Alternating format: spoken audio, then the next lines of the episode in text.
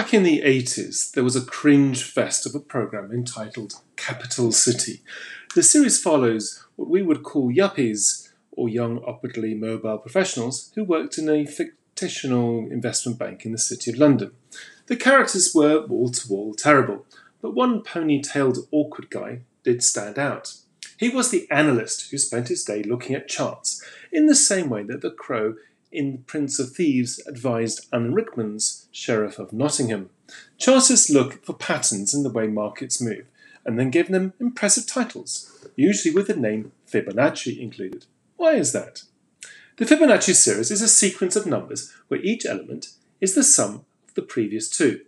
Fibonacci starts with 1, 1, 3, sorry, 2, 3, 5, and 8, and carries on to infinity. Mathematicians call the dividing of a Fibonacci number and its previous member the golden ratio. The golden ratio describes several proportions in the building blocks of the molecular through to nature and even large celestial bodies.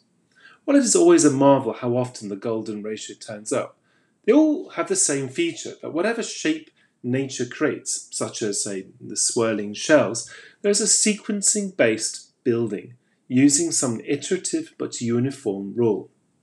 In finance, technical analysis differs from fundamental analysis as it focuses solely on the sequence of the share price, its realized volatility, and volume traded.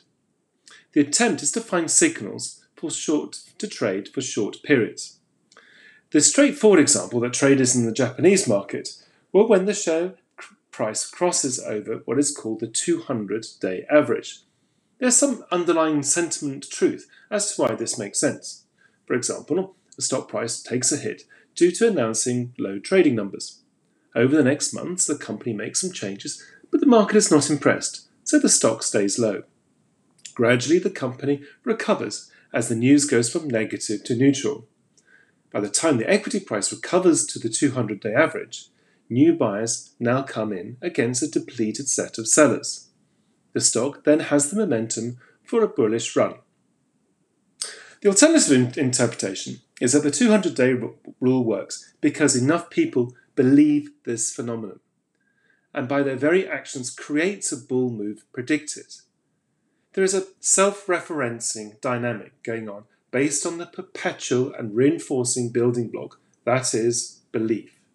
The UK government is using this dynamic to its maximum when it imposed now two lockdowns on its scared and now impoverished public, but also atomised them through the introduction of masks.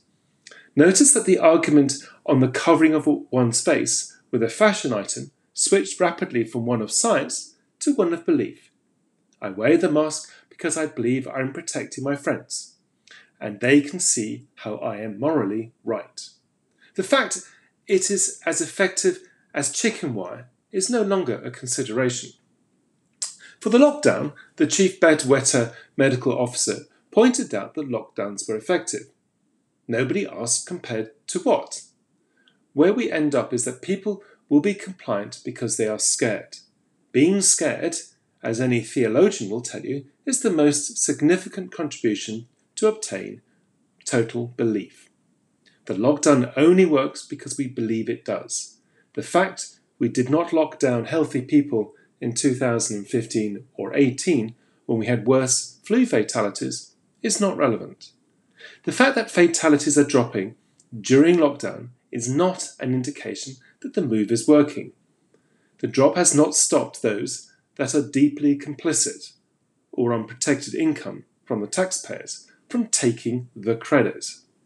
I recall the story of the African lumberjack cutting a tree with one swing. When asked by the lumberjack's potential employer where he had learned to chop like that, he said, The Sahara forest. Do you mean the Sahara Desert? Of course. That is why I'm here now.